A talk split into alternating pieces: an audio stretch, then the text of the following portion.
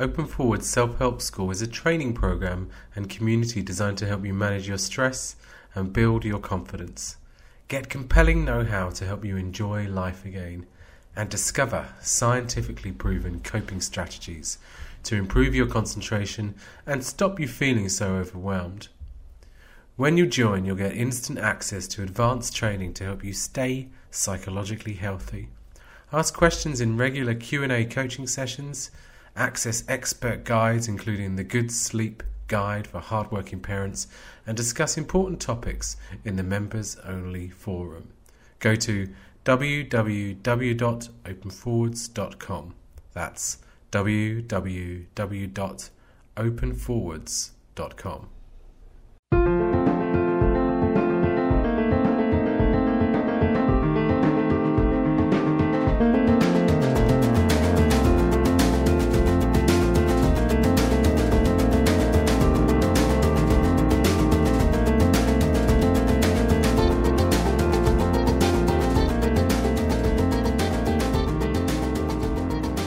Hi, and welcome to today's episode of Self Help Sat Nav, the show where we get into discussing important topics about your psychological health and well being, including relationships, work, parenting, and your overall general well being. Today, we're going to look at what you should do when you're feeling depressed. And so, the question I'm going to put to you is Should you go and see your doctor if you're feeling depressed? And in short, the answer to this is it depends. It depends on your situation. For example, are you already taking some kind of psychiatric medication? Or are you looking for help for the first time? So, we're going to get into these issues a bit more by referring back to an article that I wrote sometime last year called Do You Need to Take Medication If You're Feeling Depressed?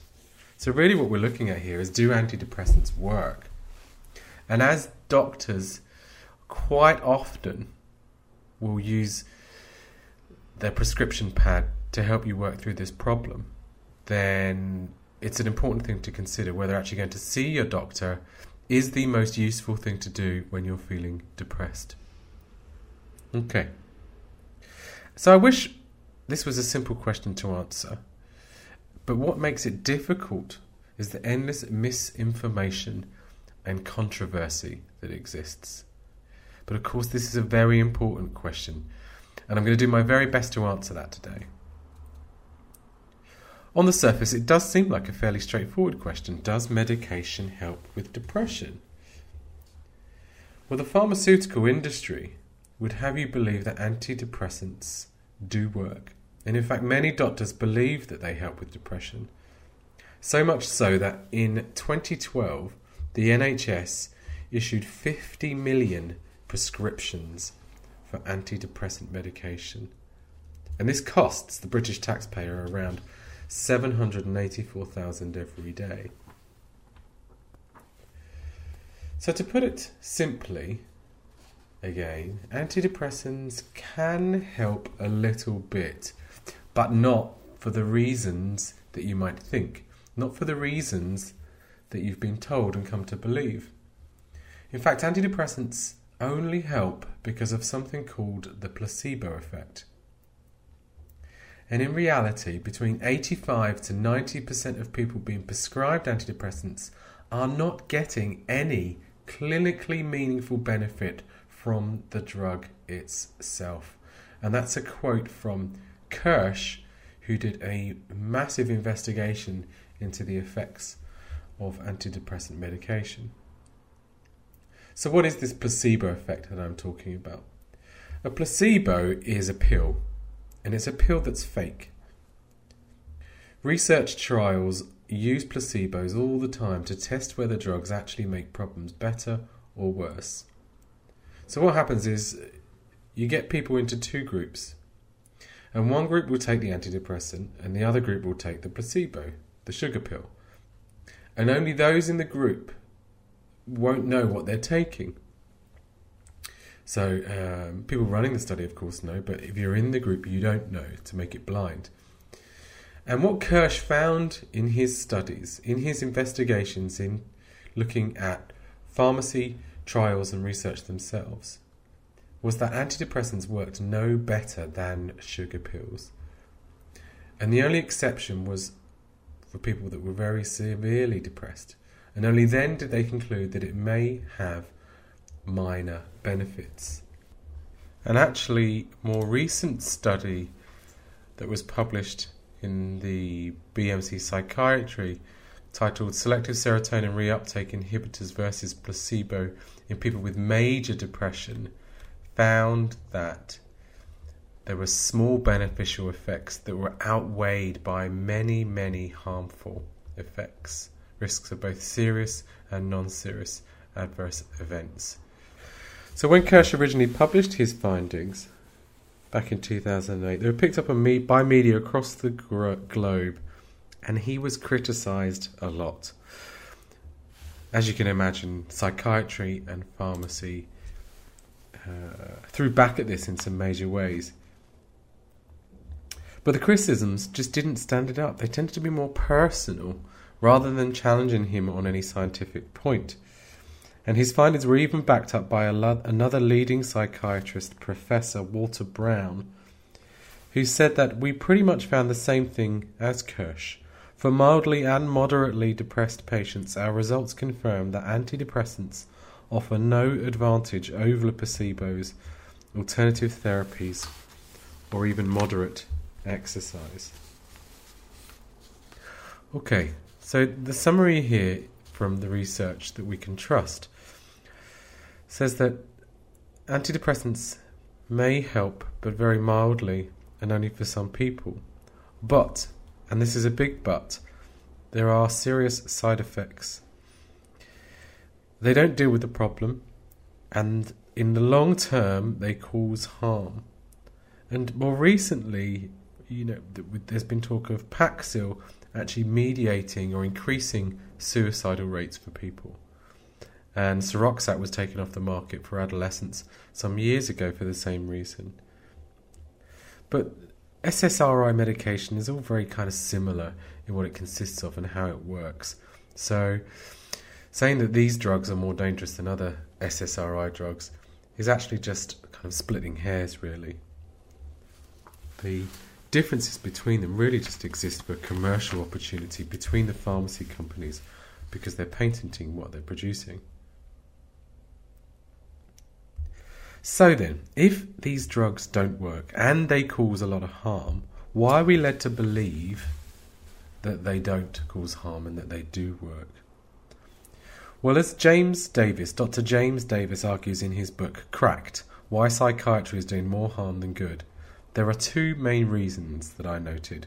The first is that psychiatry is dominated by a biomedical or disease model that suggests that emotional pain is a disease. And the second is that pharmaceutical companies have exploited the opportunity to make billions of pounds and dollars across the world. So let's look at this first reason this biomedical disease model of psychological suffering that mainstream psychiatry puts forward. And this model claims that the reasons people get depressed, anxious, addicted, have hallucinations or hear voices, self harm, or commit suicide is because there's a chemical imbalance in the brain that is not normal.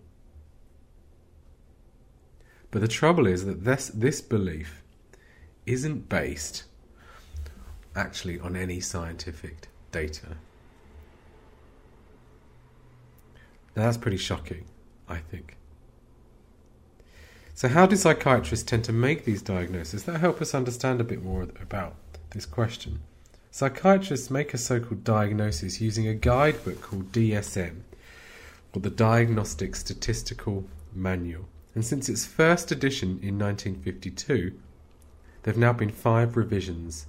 The most recent was in 2013. And the number of possible things that you could have wrong with you has dramatically increased. And as these revisions have come about, as new so called problem types or disorders or syndromes have been named or identified, this correlates with increases in prevalence of these problems as well, which then opens up the door to prescribing for problems much more. And the way most psychiatrists use this book is to match a person's reported experience with the list of diagnoses laid out in DSM. It's down to the psychiatrist to accurately diagnose. The trouble is that psychiatrists tend to give different diagnoses to the same person at least a third of the time. So it's highly subjective and highly inconsistent. And that's been shown in studies going back to the 1970s. And the other important point is that, unlike any other form of medicine, there are no biological markers to prove the existence of mental health problems. You can't do a blood test or a urine test to prove depression or anxiety exists.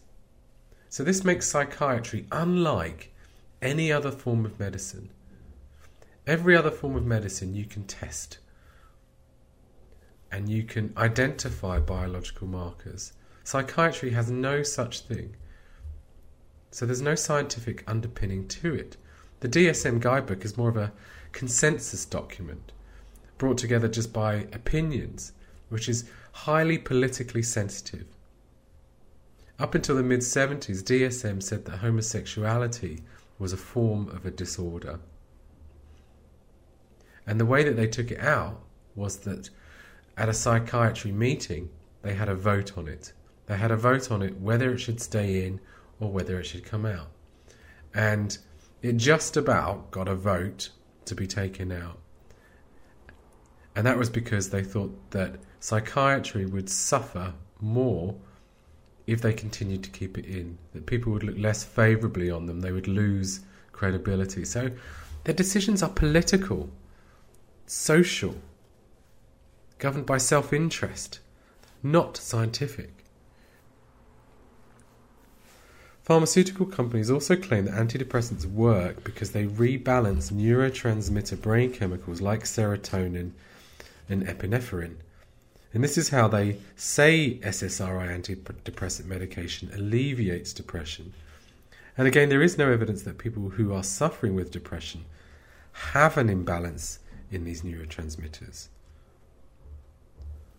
And what's more, there's no guidelines for defining optimum balance. So, what happened is that they produced these drugs, they tested them, they found that uh, when you give people these drugs, it increases serotonin levels. And so then they claimed, then on the back of that, that people who are struggling with depression don't have enough serotonin. And so the National Institute of Mental Health in the US asked that question in the mid 80s Is there proof that people who are depressed have a lack of serotonin? And the answer was no, there was no evidence to support that. But since then, systematically, it's been treated as if that were true. So the sum of it is just that there's no evidence to prove that emotional pain is in any way, shape, or form a medical problem. And there's no evidence that depression is a problem that requires medication as an intervention. So I think this is really shocking news. I've been working in mental health for a long time, and I only discovered this news sometime last year that there was not evidence of a lack of serotonin for people that were struggling with depression, which just blew this chemical imbalance theory out of the water for me. Depression as an illness or a disease that needs medication to treat it has fallen into our psyche. There are references to this everywhere in, in film, in television, in books, in in lots of news articles and that people write, and in um, and in stigma reduction campaigns as well. But when you buy into this view, when you buy into this view that there is a difference between people that can have a so called mental illness and those that don't, because of some genetic difference, you open yourself up to being abused.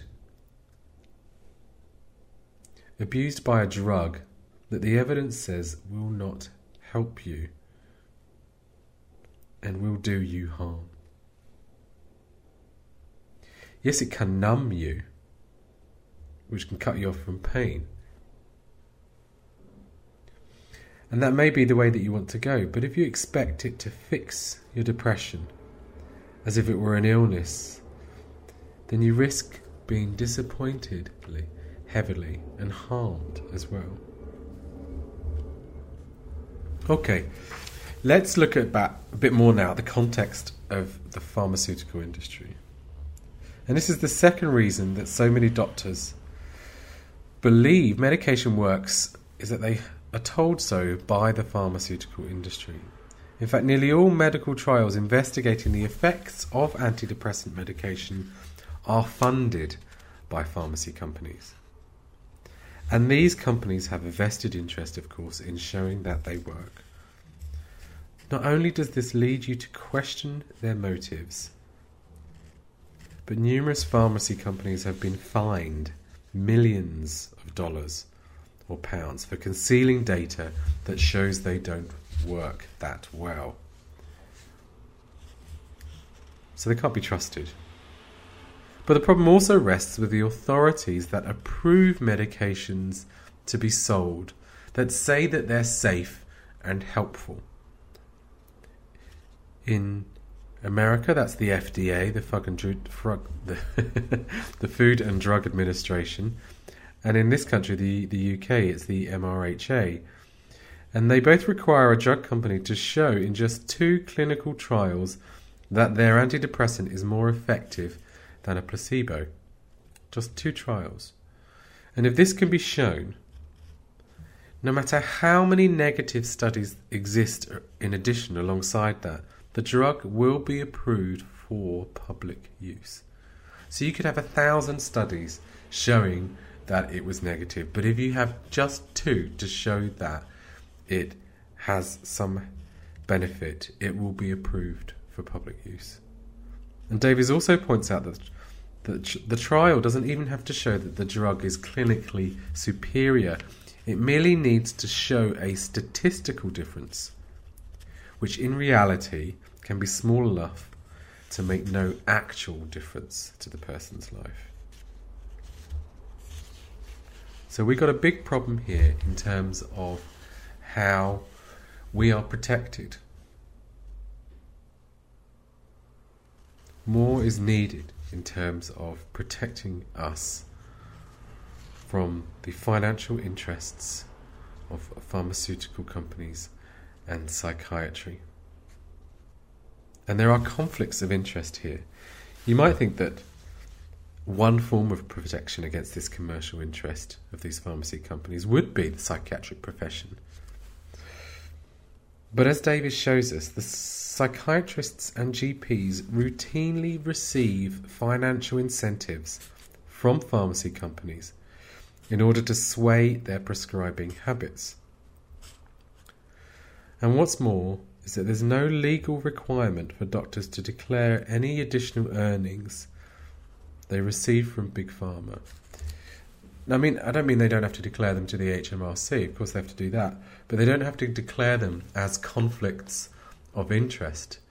So what that means is a lot of the time people don't know whether they the drug that they are saying will help, whether they have had actually any financial gain from the company that makes that drug. So given the findings that antidepressants are no better than a sugar pill and that big pharma have shown dishonesty in effectiveness studies, it is very wise to be suspicious of these claims. Big Pharma is one of the richest group of companies in the world, alongside finance, insurance, and big corporate healthcare companies. And the profits they generate go largely to the few at the top who run those companies. The majority shareholders, who take billions or trillions of pounds and dollars. And one of the problems with this is that the rich keep getting richer and the very rich are becoming fewer in number. recent uh, investigations by Oxfam into uh, income inequalities across the world show that just in 2010, the richest 1% were made up of a few hundred people. And now, in 2015, so two years ago, that that number is reduced to just 62 people. So the amount of wealth that the few at the top have is growing. And this is a big problem because it's bad for society. It's very bad for society because without the protections in place to keep you and me safe, the gap between the poor and the rich gets wider. Now, GDP has been growing over the last 50 years as well. So the very poor are getting less poor. But the rate at which they're getting richer is much smaller than how the rich are getting richer. So the divide, as it stands and as it's continuing to go, actually increases. And when we look at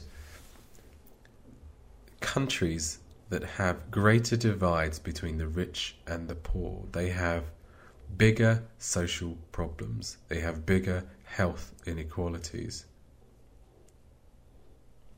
So, an example the country that has the biggest inequality between the rich and the poor is the USA. And the UK is kind of third or fourth up there as well. The country at the opposite end of that spectrum that has very little differential in income is Japan. And as a result, they have very little differential problem in, in terms of health. So, as you can see, not protecting ourselves, allowing Big Pharma to continue to get richer, only leads to bigger health inequalities. So the position of this is clear, isn't it? What I'm saying is beware. And this is somewhat different from the position I used to take when asked the question by clients who came to see me in the therapy room. I used to think that it was important to say something like this I'm not an expert in that area, and so it's best to discuss medication with your GP. Like that seemed appropriately neutral position to take. I'm not trained as a medic. That's not my competence or set of skills. So how can I advise somebody competently, ethically? But my position has changed after learning much more about the lack of proven scientific basis in this disease model and the dubious behaviours of pharmaceuticals. I now feel duty bound to present this evidence to people. You may think that this isn't neutral, me doing this, but I'd argue that by not doing so, I'm allowing a person to continue under the impression that depression is a mental illness with proven biological markers for which antidepressant medication offers a cure. The information presented by the mainstream just isn't accurate and it's harmful. So I feel like I'm providing a better service by providing this information to people that come into the room. I mean, even the NHS UK website states that most people benefit from taking antidepressants to some degree. When, as I've said, the data isn't just there, isn't there to back that up. Okay. So, what are the alternatives? What can you do instead if you're not going to go and see your doctor, if you're not going to go and see your GP? If you're struggling with low mood and debilitating anxiety, then the first thing to do is to check in with how well you're taking care of yourself. For example, are you eating well every day? Are you getting some exercise and staying active? Are you talking to people, connecting with them, letting others know you're struggling? Are you listening to your body and responding to what it needs? For example, you need rest or water or just some gentle movement? These basic ways of taking care of yourself often get abandoned when you're suffering. But it doesn't work to avoid self care. And it doesn't work to avoid people when it feels difficult to do so. So what I'm here is doing here is turning your attention to the things that you're doing or not doing.